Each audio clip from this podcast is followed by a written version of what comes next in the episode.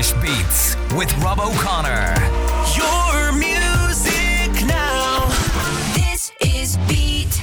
You're listening to Irish Beats with Rob O'Connor and Beat 102 103. Uh, first prize Bravery was one of the best Irish releases of 2019, and the author, the instigator, the artist, Sorcha Richardson, has followed it up with Smiling Like an Idiot. It was released on the 23rd of September, and she's here with me to chat about the makings of the album, all that went into it, and possibly even musings on some future adventures.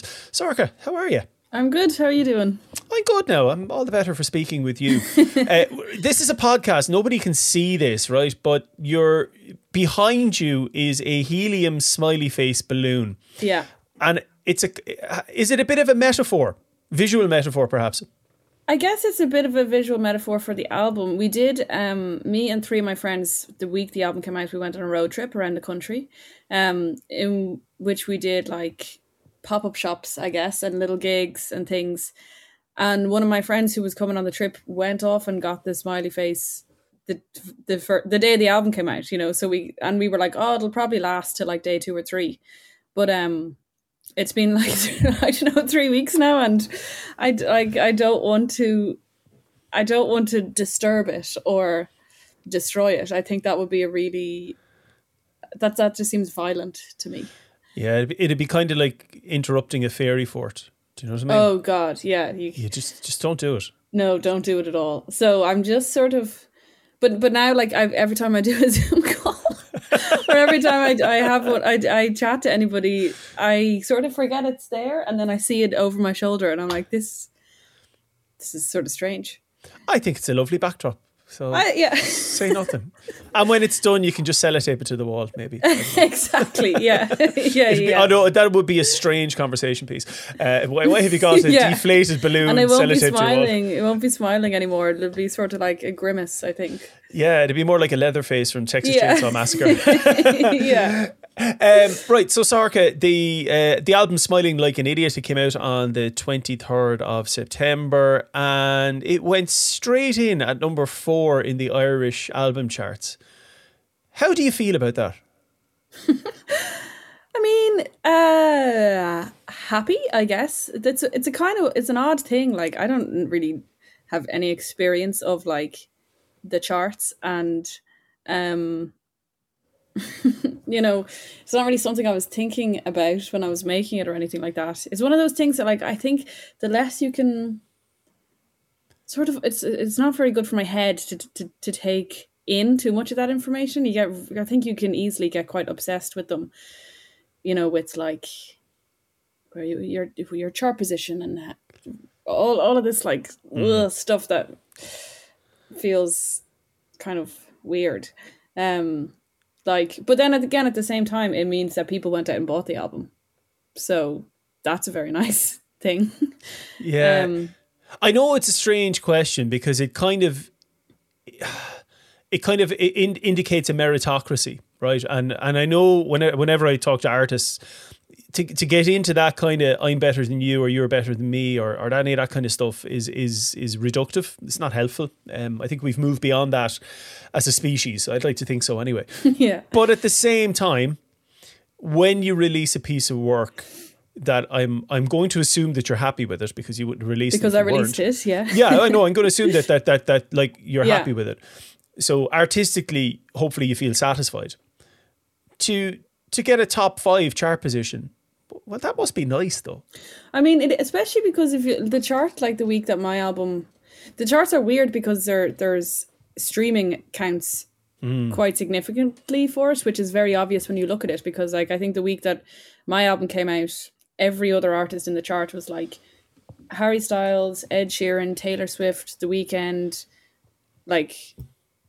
There was there was no there was no other like it like small independent Irish artists in the chart that week. I mean there there often is, but Why are you Um, saying the Weeknd is not a small independent Irish artist? No, not anymore.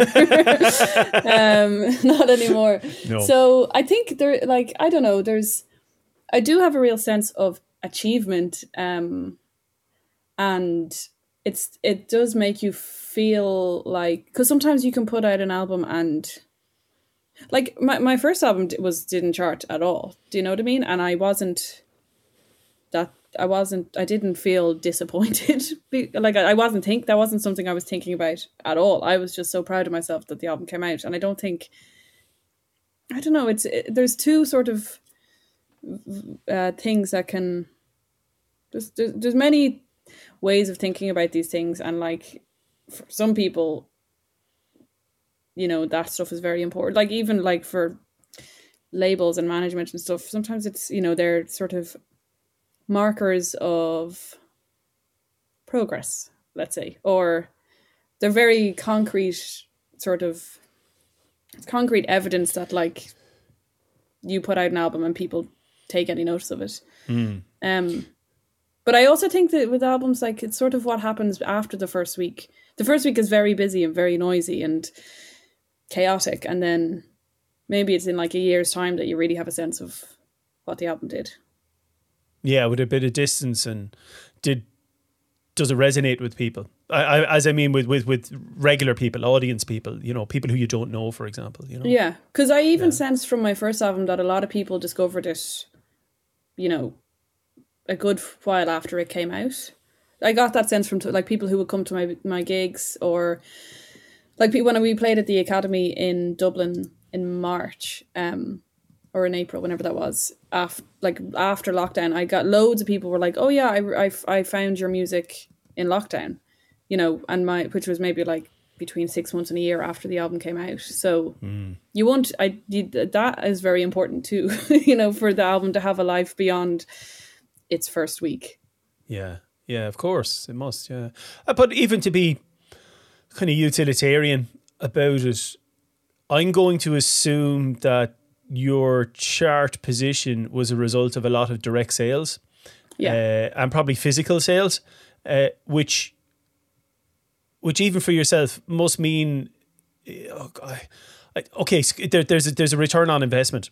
Uh, I, I, know, I know, I know I'm talking very kind of business like, and I'm not a business person. I know nothing about business, but you know, I know that like if you go and get a bunch of vinyls made or, or whatever it is, that costs a significant amount of money. So you need to sell them to make that money back. So you must have sold enough to have made enough to cover your costs. Well, yeah. See, the thing is, like, about three three weeks ago, I had boxes and boxes and boxes of vinyl in my house, and I was stressing to everyone who I live with. I sort of like hopefully saying, "I promise you, these are not staying. They will be gone. Someone's going to buy them, and they're not staying here forever." And thankfully, most of the ones that I brought to my house are not here anymore. So, um, I mean, and this is what we're always saying. We're saying like, please, if you if you like an artist's music, buy the album, or if you Yeah. want, you know, and and it, it makes such a huge, huge, huge difference. Because it costs a lot of money to make you know to make an album, and a lot of artists like me put in you know a good amount of their own money to make it, and you know small Irish labels, you know, we're not working with very big budgets, so when it, it's I don't know it's it- it's actually the thing that allows you to keep going and not you know you don't want boxes of your vinyl in the attic and then like loads of loads of debt because you made too many Um, yeah. so to sell a lot of vinyl in the first I think like we my album charted because we sold a lot of vinyl Yeah. um that's just that's that's kind of how it happened and so that yeah it's it's it's kind of a necessary thing to allow me to keep doing it So you know the way you said that you you did a kind of a little whirlwind tour around Ireland, the Yeah. just leading up to the album's release. I know you went to a lot of record stores. Uh, I went. smaller. I, s- I only went to one record store actually. Oh, was that Rollercoaster in Kilkenny? Yeah, in Kilkenny. Yeah, okay, because I knew you were there. I didn't Yeah. get to see you there, but I knew you were there, and it's a wonderful shop. Lovely you- yeah. Oh, it's a brilliant shop, and the lads here are great. Like, Yeah. uh, I think they call it the happiest place in the world. I Um, know they might be right. they might be right. Um, do you think that would have had something to do with it? The fact that you, I, it's no, it's like you know the way politicians talk about pressing the flesh, right? Uh, That Yeah. sounds really dodgy. I don't mean it like that. But what I mean, you know, that you actually kind of show up and you're seen to be in places. Uh, do you think that has much to do with it? I think it has a lot to do with it, especially because um, even even for for me and my experience of it, like when you put something out and then you just you, the you, the way that you engage with like people's response to it is online. It's really weird and uh, feels very remote and can be kind of lonely and anticlimactic. And so, so we we actually did this road trip. It started in Dublin the day the album came out, and then it, I think we did eight different sort of pop up free free shows where we like where I played you know a short set and um we had you could you could come and you could buy merch and buy a vinyl and stuff like that and it, but it just sort of made me feel like it's it, it allowed me to sort of celebrate the thing that I had done um with the people who listen and- to my music do you know what I mean so um, but then again, at the same time, I'd say there's probably a lot of people who bought the album that week because they came, you know, because I went to Ennistymon and played a small show there, and maybe like 60 people came out, and loads of people then bought an album because we were there. So, Yeah. um, Or they told their friends yeah, who said, "Hey, that was a really good show, and uh, her album is really good." So Yeah. okay, maybe I'll pick that up on Friday or whatever. Yeah. Yeah, yeah, yeah. But yeah. even just like aside from the sort of, you know, uh, the, the maybe more business minded way of looking at it, like I had the best time of my life that week, and me and my three friends had a camper van, and we went, like we slept in the van wherever we could, and uh, we just had it. Like I'll never forget it. It was it was so so so much fun, and a kind of I remember talking to another musician kind of recently who was like, you know, Cirque, you have to take the wins when they come, and mm-hmm. you have to celebrate the, the those things when when you can. And that was sort of like that felt like a week long celebration. So it was actually I'm so thrilled that we did it. It was a really nice way to kind of have like a party every day for for the album. what was the best bit of that trip? Is there a single moment that kind of stands out? As, I mean, the- was great. crack. Yeah, the fir- it was the first night that we pro- we set up the beds in the van, um, because we we were like parked in a car- in a car park in Kinsale, and we'd everyone had had a few drinks. We'd already done the gig. It was like we were like we'll go to the pub, but we should really set the beds up before we go to the pub because we don't want to come back to the van. You know, after a couple more drinks and just and so there was a moment where like when we were setting it up and it was very confusing and uh n- like everyone just couldn't stop laughing. We had these like li- this little set set of bunk beds, and obviously the smiley balloon was in the van, which took up a huge amount of space. So anytime we did anything, you had to sort of like elbow your way past the balloon, and there were just so many moments like that where I was kind of I could see us from above, and I was like. What what are we doing? like how is how has my life led me to this moment where the four of us are in this car park in Kinsale doing this? But um that was pretty I don't know, that was fairly fairly funny. Um, I, th- I think you just wrote a lyric there for a new song. What That was my I- life led to this car park in Kinsale or something yeah, like that. It's a, I think it'd be a great opening line to a song. Just saying. You're not wrong. Um, right. Well, l- let's just talk about where um, "Smiling Like an Idiot" comes from. Yeah. So, so f- as we said, First Prize Bravery comes out in 2019. Um, the right uh, things are on the up for you, and then 2020 happens, and we won't speak of that. Right. yeah. right. But obviously, things you're on the up, but then things grind to a halt. Now it's not that you weren't active because you were very you were I know you were quite busy. Uh, I, I remember the the EP that you released, the kind of Oh yeah. the uh, what was it, isolation recordings, Isolation home recordings, home yeah. recordings, and it was a kind of a, like a reworking of a, of, of a few of the tracks from the first Yeah. album. Uh, you also were involved in Out the Gaff, which I definitely want to talk to you about later. Yeah. uh, right, but actually, well, well, let's just talk about kind of is- isolation home recordings, right? Yeah. Because you, you, obviously, whatever plans you had on the back of First Prize Bravery, they go in the bin. Um, could you explain the kind of the work process that you engaged in Yeah, like- for isolation home recordings? So I I was back. I was living in my house with my parents with my sister. Um, Is this in us. Dublin? Is it? This is in Dublin, yeah. So the Yes. four of us were there. I was like in my bedroom that I used to live in when I was, you know, growing up. Um, and like a lot of people, I was kind of things were sort of gearing up, and so I was. I think I was supposed to go to London that week and do a, a, a week or two of writing sessions, and um, obviously a gig, I- a tour that was like immediately cancelled and all of that. So I don't know. I think I just found the first week of it, re- first week or two, really uh, kind of hard because I had nothing to do, and I was ex- anticipating a very busy, uh, busy time for myself. So all I what I, I just I wasn't even uh really planning on releasing it. I don't think I just wanted like I I was like okay, well, what's the one thing that I know that I do that I enjoy doing that kind of takes my mind off of everything else, and I'm not conscious of time passing, and I'm not watching the clock, and and that is like writing and recording. So I didn't even have any real recording stuff with me at home. Um, so I kind of just it was like a project for myself to give my day some kind of structure, just so I didn't go totally mad. And um, I just took some of the songs from the album and started like doing kind of alternative, more demo-y acoustic versions of them. But like that was some of it is recorded on my phone. a lot of it is recorded on my phone actually.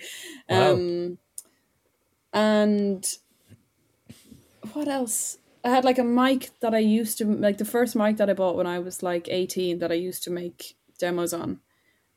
For I bought it for like 50 quid or something. Um that so I had that on my phone and I just used I think I had like a tiny MIDI keyboard and that was it. So it was just to give me something to do to be honest with you. Um give me like some kind of structure for my day and then then I don't know, I just made it and I was like, oh this I kinda like that these exist and Yeah. why not why not, you know, share them as well. So, so you were kind of working away recording stuff yourself during this time as the isolation home recordings. yeah. Now, I was reading one of the press blurbs for Smiling Like an Idiot, Mm-hmm. which said that you decamped to your grandparents' house Yeah. and you kind of set up a, a, a studio Yeah. type structure, a recording setup there. Um, and you were working with collaborators via Zoom. Did your work on isolation home recordings inform the technical end of smiling like an idiot? I think um see when I moved to my grandparents' house to record, I definitely had more stuff with me.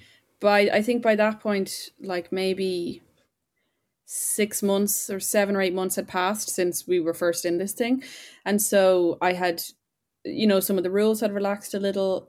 So I start like I bought a bass guitar off my bass player Joe. Um I bought a couple of synths. I bought I borrowed a drum machine off one of my pals. I started sort of like I was like, okay, if we're in this for a while, I think you know what I think it was like I did the I did, I did the isolation EP, and that was sort of satisfying in that it was challenging, but I once I did it, I was I I kind of was like, okay, I, I need more stuff. I don't want to do Um, this again. yeah, That is kind of, yeah, yeah, yeah. Okay, yeah, yeah, yeah. I get you. Um, and so or i certainly knew that like i didn't want my i didn't want my album to sound not like that i knew i would, would record my album in in a studio and not at home but Yeah. um it, i think it was definitely like a step you know towards because because i kind of like i wrote the album nearly all of it like in the front room of my grandparents house with like those things you know i i set i set up i set the space up so i could just get up every day and everything was already there set up and i could pick everything was plugged in all the time and it was you know ready to go. Um but like it was a similar kind of process because it was still pretty lo-fi and diy and um in some like some lots of it like nearly all of it pretty much all of it was re-recorded. But some of the ideas com- came from like okay well i don't have a drum kit so let me make a drum beat out of like i don't know like a book and you know the table Yeah, my, yeah, my yeah. keys and a 20 euro note and stuff like that um So sometimes it like li- having a real limit on your tools, I I find to be kind of inspiring and good for creativity. I've heard Yeah. that you you used the term lo-fi there.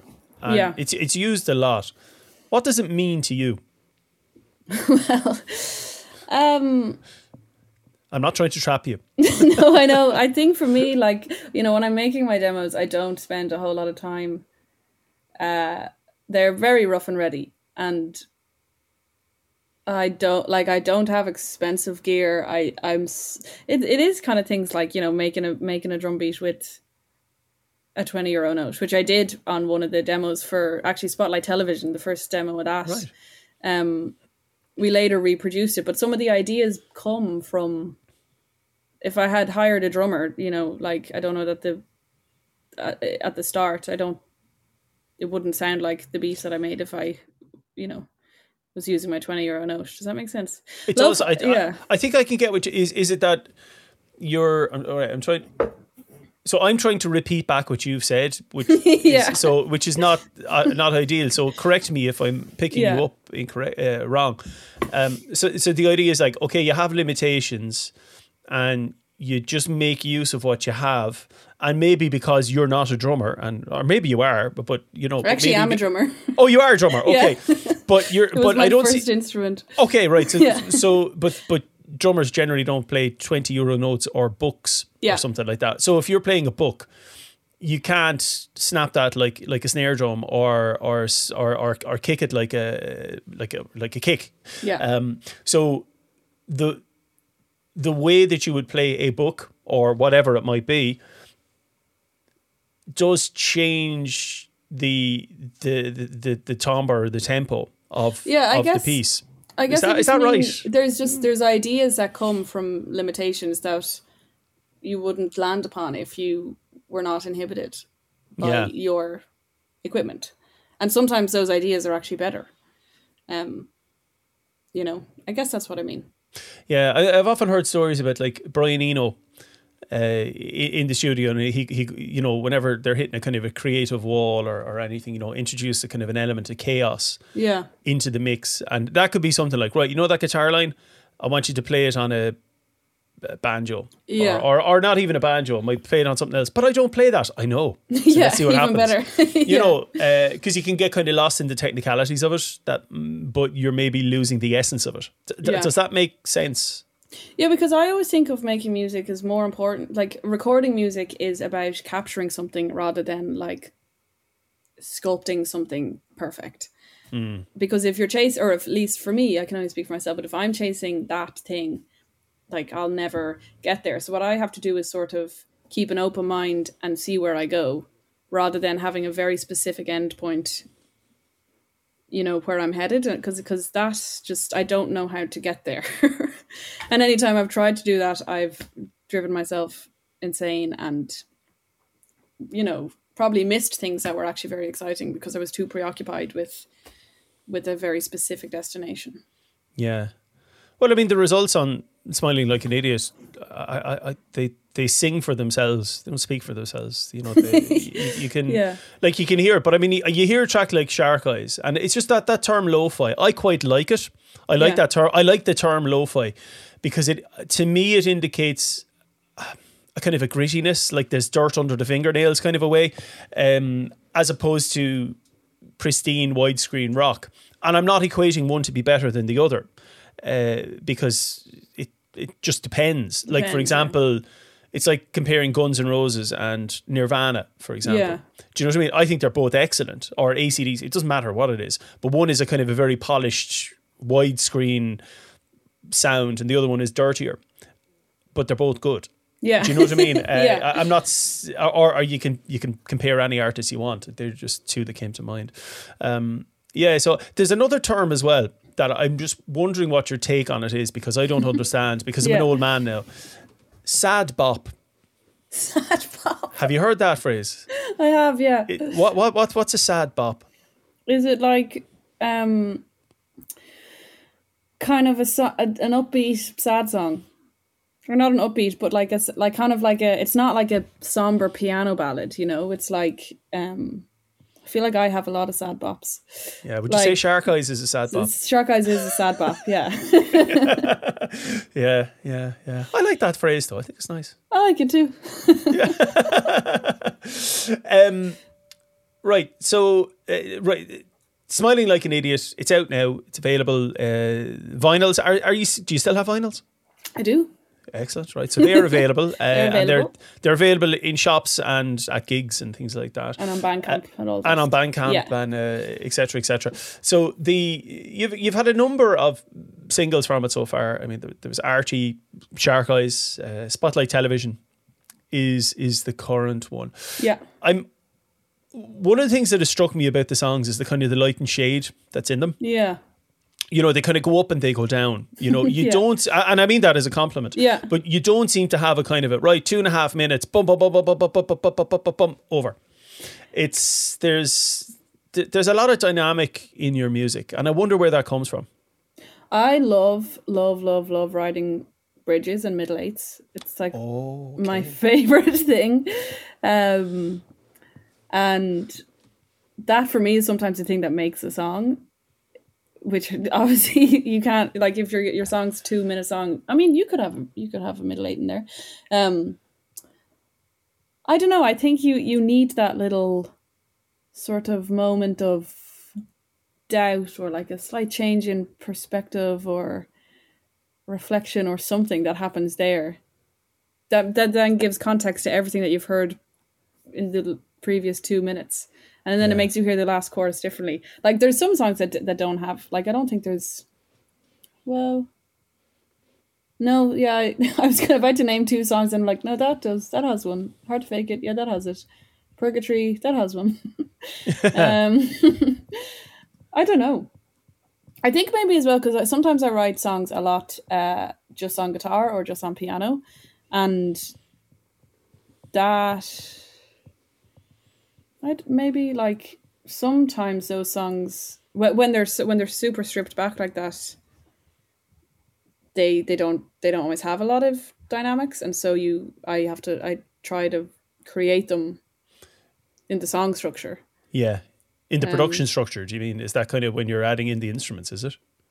Sorry, I mean, I mean, like if I write, like if I write it on guitar, and if I'm just singing it on guitar, and um, with guitar, and oh, I know, I know what you mean now. Yeah, if like if I'm just if I'm just playing it on guitar with and singing along, there's not that. There's obviously there's it can only be so dynamic. So it, that kind of for which is how I write a lot of them. So that sort of forces me to make the writing of them more dynamic. But also, I think um, Alex Casnoff, who produced most of the album, um, I just think he has a way of sort of taking my songs and making them their most emotional and kind of melodramatic or something.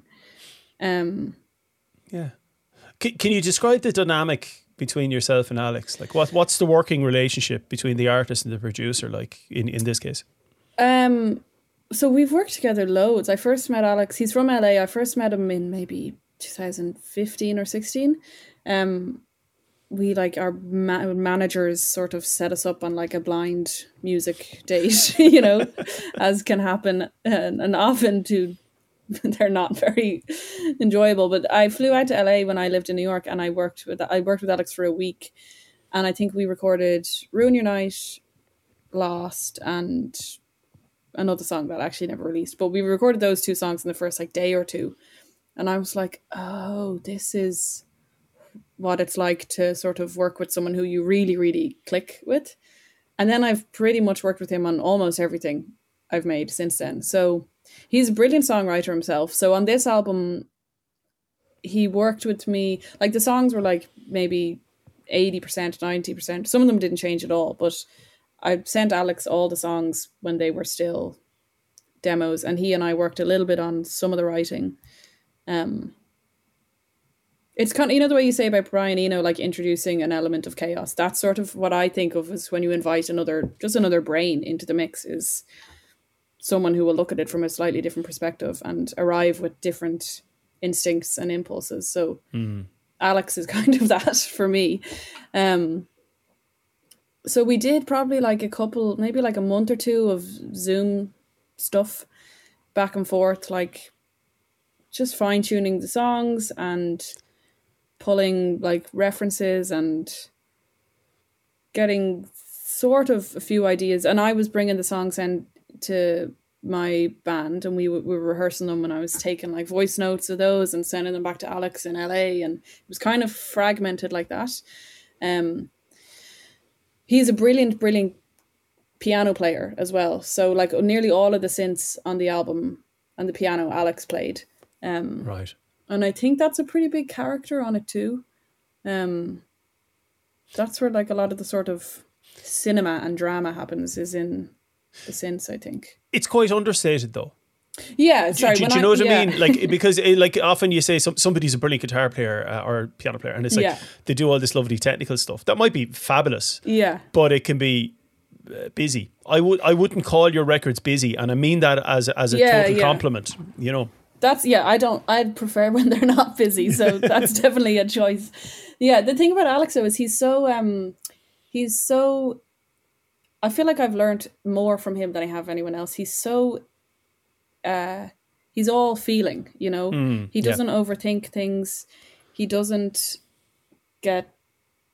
He he somehow keeps a really clear head through the whole process, and I don't know how because I get nervous and I get like freaked out that we're gone down a path and often we do go down paths and it's the total wrong one we have to turn around but um i don't know he's he's he's a he's a real like believer in that trust the process mantra and he knows how to do he genuinely knows how to do that and um we have but like this album we had a lot of we had so much fun making it and um, I felt like because we'd made an album together before and we'd worked on more music like that before as well, that we were able, I don't know, we just kind of said yes to a lot of things that came up. We were like, I, I think this album is, the production anyway, is more experimental than the first one. And um, we kind of just had a bit more fun doing it. yeah. I was looking him up online because I don't know much Yeah. about him, uh, and I see that he's also an actor. He is an actor, yeah. Is that something you ever think about dabbling in yourself? God, no, no. Like when we shot, we shot the um the Shark Eyes music video in which I, my friend Lauren, who is an actor, she was like my co-star in that. Was I? But like even that, I was like, this is me at my limit. like, uh, it's not. I mean, I used to do drama and things and plays when I was like eleven or twelve, but that was not really a a calling I have. Okay, so you won't be darkening the doors of uh, Fair City anytime soon. Not yet. I don't think so. Uh, never say never. I, I I'd probably say never. Um, you mentioned that you used to live in New York. Uh, Yeah. I, I think it was Brooklyn, I believe. Um, it's not that I'm following you around. Just that's what it said on the press release. yeah, Um, that's what we told the- you. uh, the so so you, you obviously lived in the states for a significant amount of time. Is that something you would like to repeat? Would I like to live there again? Might be the states, might be somewhere else. Honestly, That at, that idea of going off living somewhere else and at the minute, not at all. um, well, you wouldn't fit the smiley face on the plane. I wouldn't. yeah, like uh, as long as that's like my child, I need like my child has to get through school first, and then I'll I'll think. But no, as long as that thing is still going, I can't go anywhere. Um, no, I I I I lived in New York for eight years, and so I moved when I was eighteen, and I came home when I was oh, just before my twenty seventh birthday. Um, and so I think maybe because of that, like I feel when I came back to to Ireland and to Dublin, it, it was actually a city I didn't know particularly well. You know, it had changed a lot since I'd left. I also left at an age before I really got to experience it properly. Um, and so I came home and I actually, I just, I loved it. And I, I, I, I mean, the whole housing situation isn't ideal. And a lot of my friends are leaving. Um, a lot of my, a lot of people who, like my music friends and people who I work with are, are leaving or have already left. And so, um, I totally understand that. But I, like, I, I would like to be here and I would like to stay here and um I don't have any today like I don't have any urge to go off and live anywhere else at the minute. What What do you think about that situation? I mean, so I, I'm living in Waterford, so- Yeah. and I'm at a different stage of life now th- th- than than you are, obviously. But the, I mean, I I did a stint in Dublin, like uh, most people in the country have done at some stage. But when I lived there, I was living in a like there was three of us living in a two bedroom apartment. Uh, I'm going to say it was relatively cheap compared to Yeah. certainly. I mean, it was a steal compared to modern standards. Yeah. But the idea of of of an artist or a creative not being able to afford to live in Dublin, I, f- I find it sad. And even Yeah, even yeah. somebody who's selling you coffee, if they like if the people who are working in the supermarkets can't afford to live there, I don't see the point of the city. Yeah, I totally agree, and I think it's like completely broken, to be honest Yeah. with you. And when I say I wouldn't, I don't want to go anywhere else. Like I would very happily leave Dublin, and I would happily uh, live somewhere else in the country. Um, and um, I- think just a lot of people don't. It, it's hard for anyone to really imagine how they would have a future here, you know, and then and then obviously like like of my my band, right, my four my five piece band, including me, none of them. I'm the only one of us who lives in Ireland anymore. Two of them are in Berlin, two of them are in London, and more. That's more and more and more people are, um, are leaving, and then obviously when you ha- when all you know when the all the creatives leave, a city, uh, Yeah, what are you left with? what? yeah, No, and and that's not. I'm not trying to, d- you know, make an us and them thing against creative people and non-creative people. but it's, an not just arti- creatives who can't No, no, afford no. it either. You know Exactly. Well, it's Yeah. I mean it's an artificial divide, but Yeah. it's I, I, okay. Well, I say the haves and the have-nots. Uh, although even some of the haves don't have very much either. But Yeah. you know, it's just I, I I'm not political, and I'm not going to get into politics because I know nothing about it. but the idea of of your average Joe or Josephine soap being unable to afford to exist sounds very worrying to me yeah, you know, I mean, because you're left it with is, yeah. nothing. Then you're just left with a, a city full of hotels and no character, and no soul. Yeah. Yeah. I know. It's depressing and it's kind of it's incredibly frustrating. Um Hmm. like the the interesting thing is like when I was in New like one of the reasons I came home was because I couldn't afford to live in the States anymore, you know, and Yeah.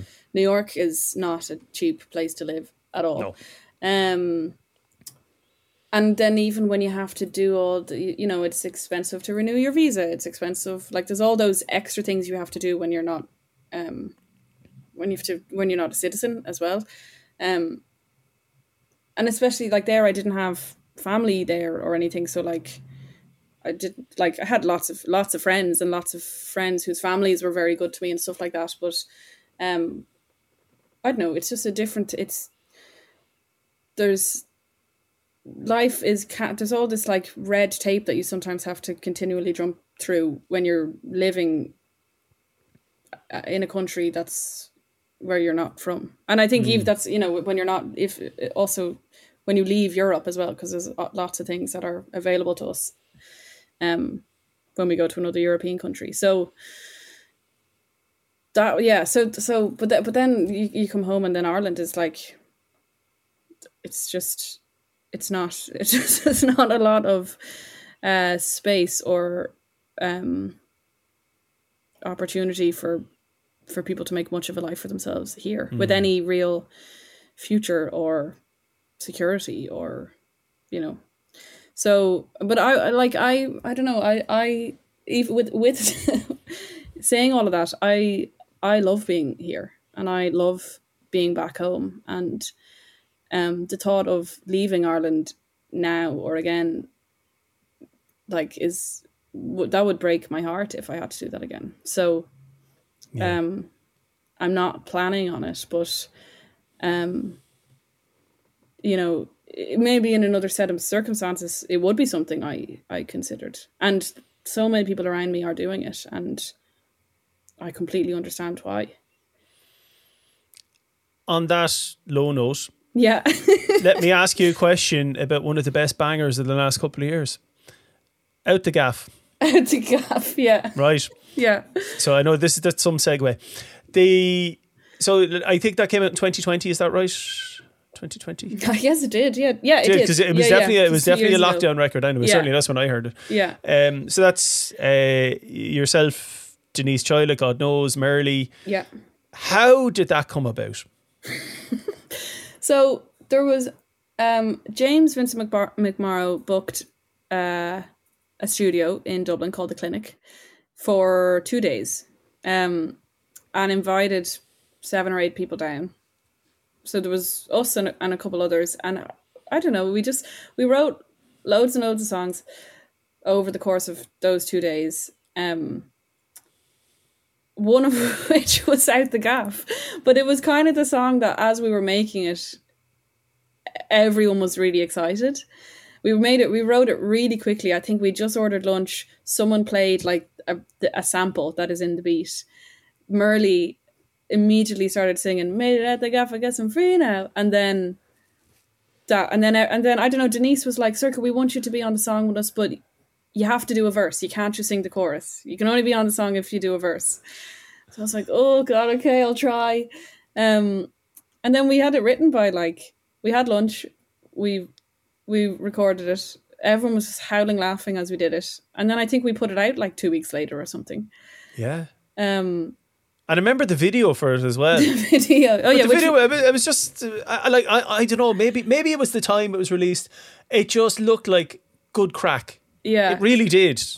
You know, and, And it sounds great. it was sounds it was it was so much fun and it was like a real kind of antidote to what everyone's lives were like at the time as well because the like we couldn't we could we could go to the studio but like you couldn't go to the bar you couldn't go we couldn't play gigs so that was like the the height of my social social life at the time was going to the studio with Denise and God knows and MuRli.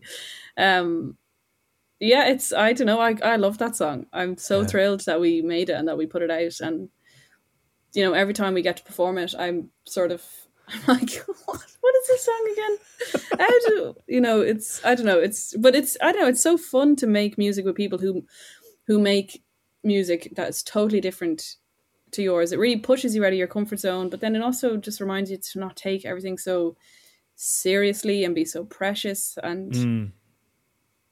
there was because that song was like a real sh- it was like it belonged to all of us it it was only it, that song has only ever represented good things to me it kind of it didn't come with any of the the pressure or the stress or anything that can sometimes come with putting out your own music so yeah i'm i, I love it i think Yeah. it's it was so much fun to make and they're just great people as well Deadly.